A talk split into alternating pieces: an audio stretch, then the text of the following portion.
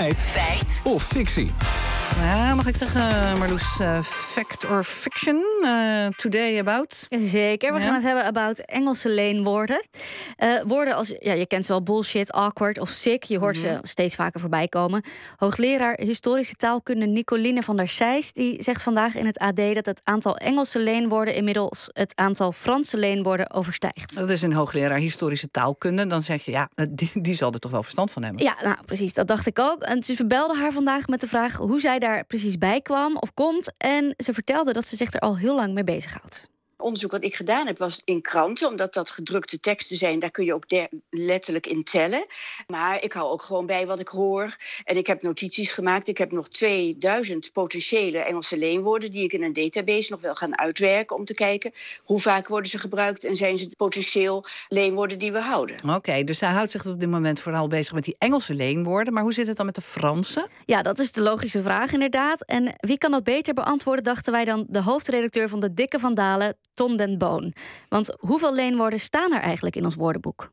In de dikke kanalen staan uh, ruim 275.000 trefwoorden, waarbij zo'n 11.000 woorden expliciet is aangegeven dat ze ontleend zijn aan het Latijn. Uh, ongeveer evenveel woorden komen uh, uit het Frans, zelfs iets meer. Die hebben we in ieder geval via het Frans in het Nederlands gekregen. En het Engels begint dat inmiddels wel te, te, naderen. Zeker omdat die toename van Engelse leenwoorden de laatste 10 jaar, echt, of 10, 20 jaar, echt een enorme vlucht genomen heeft. Oké, okay, hij zegt te naderen. Dus als, ja, als we Van Dalen moeten geloven, dan klopt het vooralsnog niet. Ja, maar het kan natuurlijk wel zijn dat nog niet alle leenwoorden in het woordenboek, dus in de dikke vandalen, staan.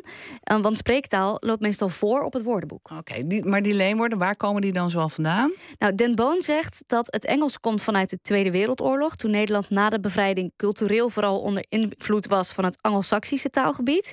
De Franse invloed die is al veel langer geleden ontstaan. Rond 1800 stond Nederland natuurlijk erg onder invloed van het Franse bestuur. Eh, we zijn zelfs een tijdje tot min of meer gekoloniseerd geweest door Frankrijk. Dat betekende dat de bestuurlijke taal voor een groot deel Frans was. En bovendien uh, oriënteerden vooral de, de mensen uit de hogere klasse zich vaak cultureel op Frankrijk. Dus we keken naar de Franse literatuur, naar de Franse wetenschappers enzovoort. En dat betekende dat we ook veel van die woorden importeerden. Zijn er, uh, Marloes, trouwens ook landen die Nederlandse woorden in hun vocabulaire, vocabulaire om dat te gebruiken hebben?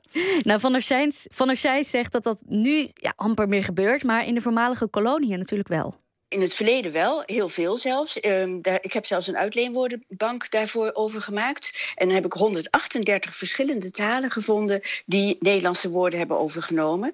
En uh, sommige daarvan, bijvoorbeeld het Indonesisch, heeft er meer dan 5000 overgenomen. Ja, en ook opvallend is dat er in de Europese scheepvaart veel Nederlandse termen gebruikt worden. Van der Zijs legt uit waarom.